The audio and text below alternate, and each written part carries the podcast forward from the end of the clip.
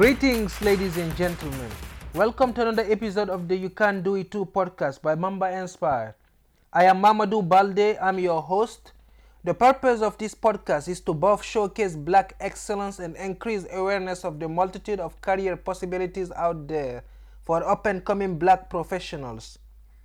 This podcast will assist in breaking stigmas, barriers, and helping black students believe that they are smart enough to be future doctors, engineers, educators, and entrepreneurs.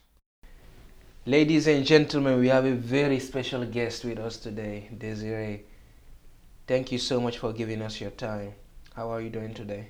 I'm doing fantastic today. Thank you so much for inviting me to have a conversation. Yes, ma'am. Yes, ma'am. You made it easier. I mean, smile is just contagious. Thank you so much for giving us your time. And let's start by you introducing yourself a little bit. Uh, so Desiree Cross Ward, I work here in the president's office in University Communications, and within University Communications, I help with the social media accounts. So that's at UT Austin uh, on Twitter, and then I help with the Facebook account, the Instagram account, the LinkedIn. So all of the official UT branded top level accounts, that's me and my team. There's three of us, uh, and then I also help with President Fenves's accounts, and so I run his Twitter and his Instagram as well. Yeah. That's amazing. What did you do in college? What major? Yeah, I studied journalism Okay. and my concentration in the School of Journalism at UNC Chapel Hill, whoop whoop, Mhm. go Tar Heels, um, was public relations. Okay. And so I have a background in public relations. Never thought I would be doing social media marketing. Mhm. Um, but when I was graduate, well, my junior year of college, I took an internship with admissions at my alma mater at Okay. UNC, and um, it was a social media internship. Loved it. Mhm. And then after that, when I graduated, I had the opportunity to run social for UNC as a whole. Mhm. Um, and so that's how I got into it was like that first internship. And Wow. then UNC, like right when I graduated, they started their um, social media team. They didn't have one before. So like I was the first person in that position to be at UNC. Um, thought I was going to do um, a PR agency, Mhm.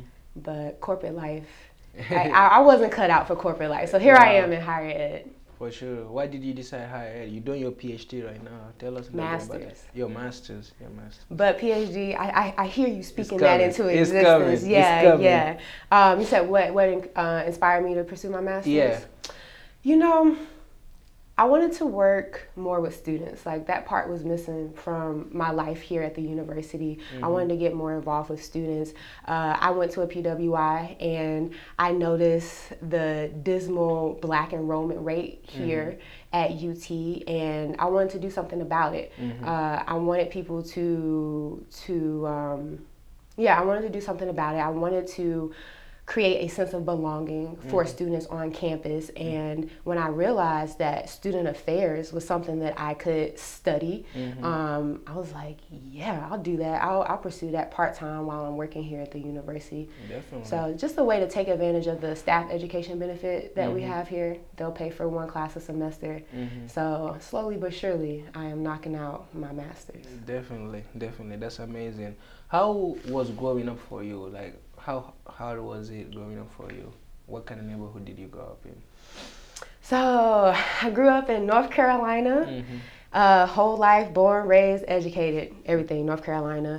Uh, I grew up in a very privileged household, I would say. Um, both of my parents went to college. My dad went to A&T, which is a HBCU, Mhm. historically black college slash university in Greensboro, North Carolina. Mhm. And my mother went to UNC Chapel Hill. Mhm. So uh, they education was something that they encouraged me and my sisters. I have two younger sisters that they encouraged us to pursue, and um, yeah, great great childhood. Uh, my parents were very supportive of what I wanted to do academically and extracurricular activities. I was a baller. Mhm. Uh, so I played basketball, did the did AAU, did Oh, wow. um, yeah, I was I was pretty I was What pretty position? good.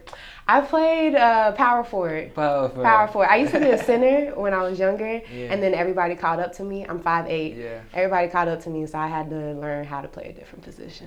Yes, ma'am. And Mm-hmm. you did. That's amazing. Was education a privilege or an expectation at the household? A privilege or expectation? Can you can you tell me what the difference between the two are? So the privilege is like you you never knew you were gonna get like you weren't expected to go to the educate to, to go to college and get an education, but it would be good if you do it. And uh, an expectation is like, girl, you better go to college. So, I would say that my parents they wanted me to do something with my life. So they didn't jam college down my throat, but I was the type of person who really loved to learn, and so it's something that I wanted to do Yeah. in the first place. and they willing to, they were willing to support you. Yes, Okay. yes, they were. hmm So like like I said, they supported me with my athletics. I did some artsy things too. Uh, I did spoken word and poetry. Wow. Love to write and read. Wow. So they were very supportive in anything that I was trying to do. Okay. What was uh, athleti- athletics for you? Like, do you f- did you think that could go on like that could be your life if you? Athletics? Yeah. No, because I wasn't disciplined enough. Okay. I didn't want I didn't want it enough. And when I say want it, it is like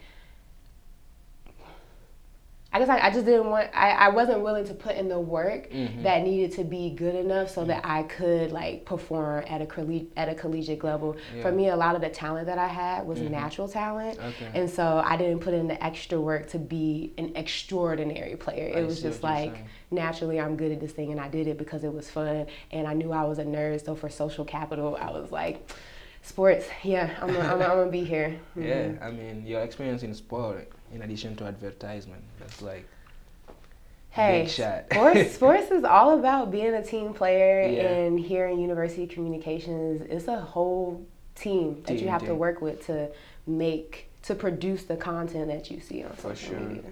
For sure. Why did you decide to go to PWI instead of HBCU like your parents? See, now you sound like my dad. why you want to go to USC? Uh, why a PWI? That's a good question. Um, so for me, it wasn't like I have to go to a PWI. Honestly, I looked at a HBCU. I looked at Winston-Salem State University. I went on a campus tour, and I didn't feel welcomed. Mm-hmm. Uh, and with UNC, like that's my mom's alma mater. Mm. They had an amazing journalism program, and I knew that I wanted to study journalism, and so it just made sense to me. I wasn't when I was looking at schools, I wasn't thinking about prestige. As funny as that is, like. I didn't realize how prestigious UNC because UNC is the um, flagship university of North Carolina, so it's equivalent to what UT is here At, U- at Texas, yeah. in at Texas, yeah. Um, so I wasn't even aware of the prestige of the university until I worked in admissions my Mm-hmm. Yeah. junior year, and I saw all the mentions of people like, "I want to get in." I'm like, Yeah. "Dang, I didn't realize how hard it is to get To into get this in, school." yeah. Um, so yeah, I didn't choose um, per se a PWI. I chose a school that my mom went to and that had an amazing program for what I wanted to study. Yeah, for sure. How hard was it uh, to fit in? What kind of challenges did you face as an African American woman? Mm-hmm. Mm-hmm. See, now you have me reminiscing about my undergraduate career, and it was a it was a good time for me. Um, I would say I had it pretty easy at my PWI, and I had it easy because UNC recruited me when I was a junior. So Okay. I'm a junior going into my senior year of high school, and I went to this program called Project Uplift, and basically they target uh, high performing low income people students of color to like come to the university for a weekend and experience what it's like. Mm-hmm. And i went to that and had an amazing time. And mm-hmm. for the first time in my life i was surrounded by peers who looked like me and was also on like my intellectual slash academic level. Mm-hmm. And I, I felt very welcome there. Um, and so after doing PU, like that introduced me to students Mm-hmm. at UNC because the counselors were all like current students, and Mm. so once I got to UNC, I knew people already because I because I did this program. Yeah. So usually the hard part for students of color, and once they come to a PWI, is like finding their people Mm-hmm. and finding a space. I already had that space and already knew those people because of programs that I attended Mm-hmm. in high school. Yeah. So it wasn't it wasn't difficult for me. That's crazy. That's exactly how I got to UT. I had this one, uh, actually five weeks summer bridge program, Oh.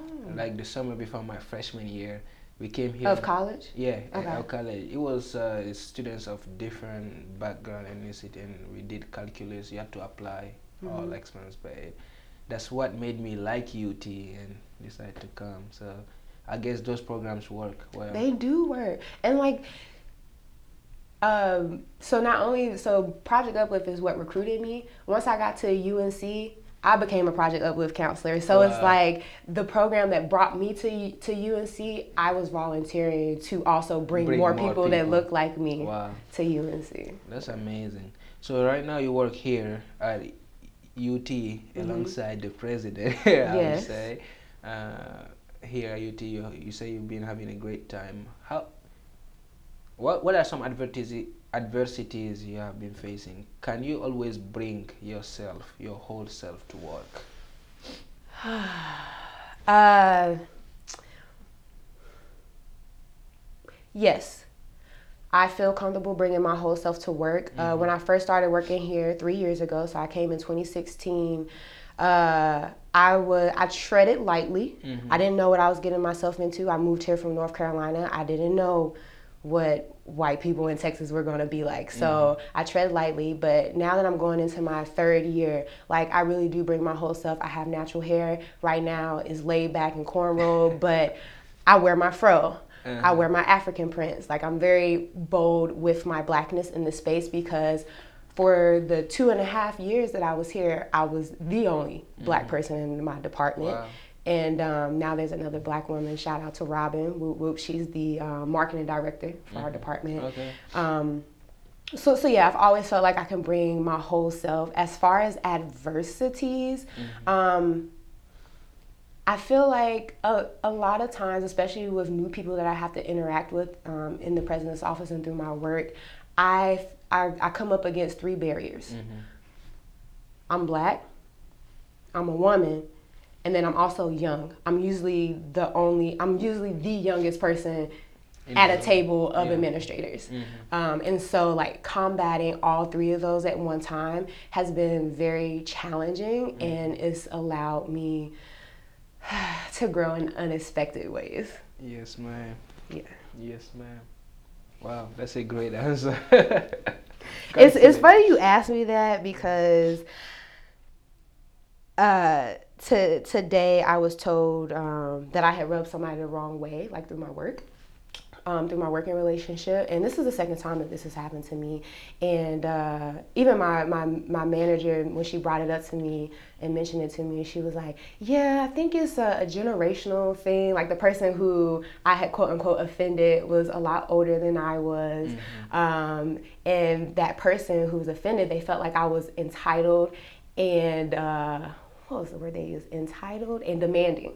And it's like, I work in the president's office. Of course, if I need something for the president, I'm going to to be very straightforward because this is for this is for him. Yeah. Um, and so I just tell that story just to give you an example of like how it's sometimes challenging because of my age. hmm That's amazing. Yesterday I was reading uh, a part of, uh, I was reading the book of Becoming by Michelle Obama. I haven't read it yet. Yes, Gotta let me know how it is. Yeah, one thing she one thing she was talking about is that yeah. So during her campaign, she made a lot of speeches, and during her speech, she she definitely showed her passion, right? Mm. And like she was serious and passionate about her speeches, right? And the thing is, one time one of her campaign manager called her in the office, right? Played a video, right? Then mute her voice and see tell her to look and she look at it for somebody like her she knows what she's doing you see that she, she recognizes her passion she recognizes her seriousness but if you meet her everybody else. If you if she put herself into somebody who didn't hear her speak, would mm-hmm. say she's like angry and all of that, right? Yeah. And that's a very stereotype for African American. Sometimes your passion is seen as anger. Like, how do you feel about that? Uh huh. Um, that is definitely a stereotype that I have heard. I don't think I've necessarily had to combat that stereotype because, as you mentioned at the start of this conversation, like I have a very contagious smile. I'm always smiling. I'm Of very course. happy um, and positive person. And when I get angry, I'm silent and reserved. wow. So um, I, I haven't had to, to deal with that stereotype of an angry black woman, uh, thankfully, and hopefully I don't have to. yes, ma'am.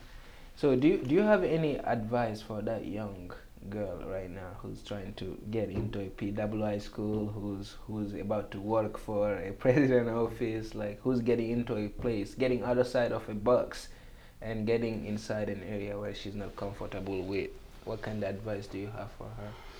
Mm, that's a good question. I would say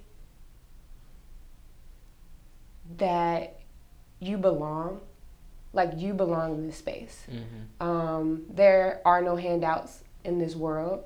And especially if you're a black person, if you're a black woman, and you find yourself in a space where you feel like you don't belong, you did something to be in that space. Remember what that was and give yourself some credit, show yourself some grace, and just know that you belong there. Because there have been several days when I walk into a meeting and I look around and I'm the only black person there Mm-hmm. and it makes me question like should i be like just subconsciously like should i be here and i always have to remind myself that i belong here I, I i earned this and i am capable just as capable as anybody Yes, else ma'am.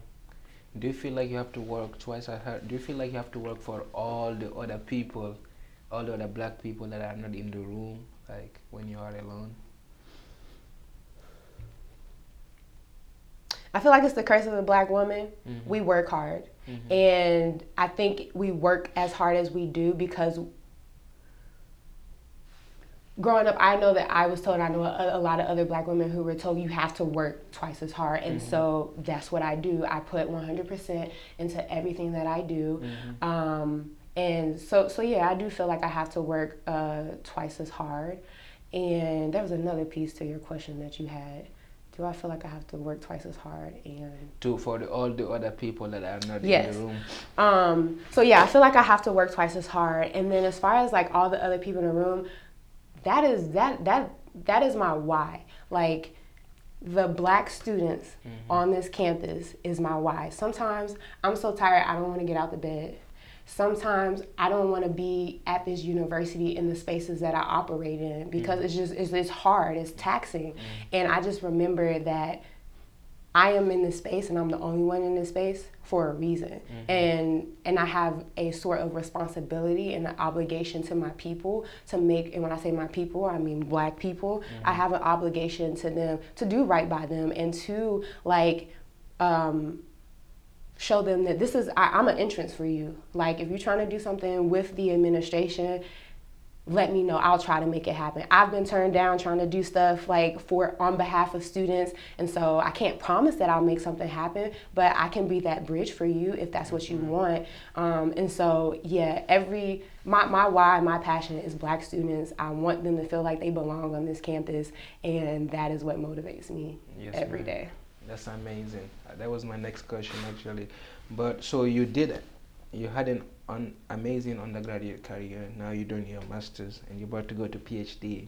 Look like you're climbing mountains every single time, right? Mm-hmm. What's your life mission? What kind of person are you? Ooh. Because you look like somebody who don't care about a career. You're caring about making impact. What Mhm. is your life mission?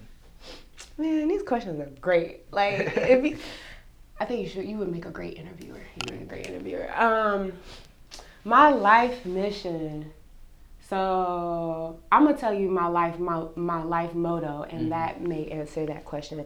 My life motto is to uh, be the change I seek in the world. Mm-hmm. And that's why I love UT so much Mm-hmm. because the tagline is "What starts here changes the world," and that's my life motto. Um, and so that's that's what motivates me. That's what drives me. That is my life mission: is to be the change that I seek. I came to this campus and I saw that the black enrollment rate was like stagnant at four to five percent, and I was like, "What can I do about that?" Wow. I, I- didn't know that. Four to five percent. Four to five percent. Wow. Yeah. And um, I was like, what can I do about that? I noticed that the black students on campus didn't have a great relationship with the administration here. I talk to the president every day. What can I do about that? Mm-hmm. And so I really am like, I work very hard to implement change very incrementally mm-hmm. but I, I do what I can to make sure that you that your stories are told because I work on social media and so whenever I see something that black students are doing on campus retweet Yes, ma'am. or here's a link to this story about anything that is just showing the great work that y'all are doing and shout out to Ami and Cameron I am so proud mean, yeah. to be working at a university with two people who look like me mm-hmm. in that position mm-hmm. There you have it, ladies and gentlemen. Thank you so much for tuning in to the Mamba Inspire You Can Do It Too podcast. We have another special guest next episode. Make sure you subscribe to our channel to stay up to date. Our YouTube channel, we have a Twitter and Instagram for updates. Look up Mamba Inspire. Peace.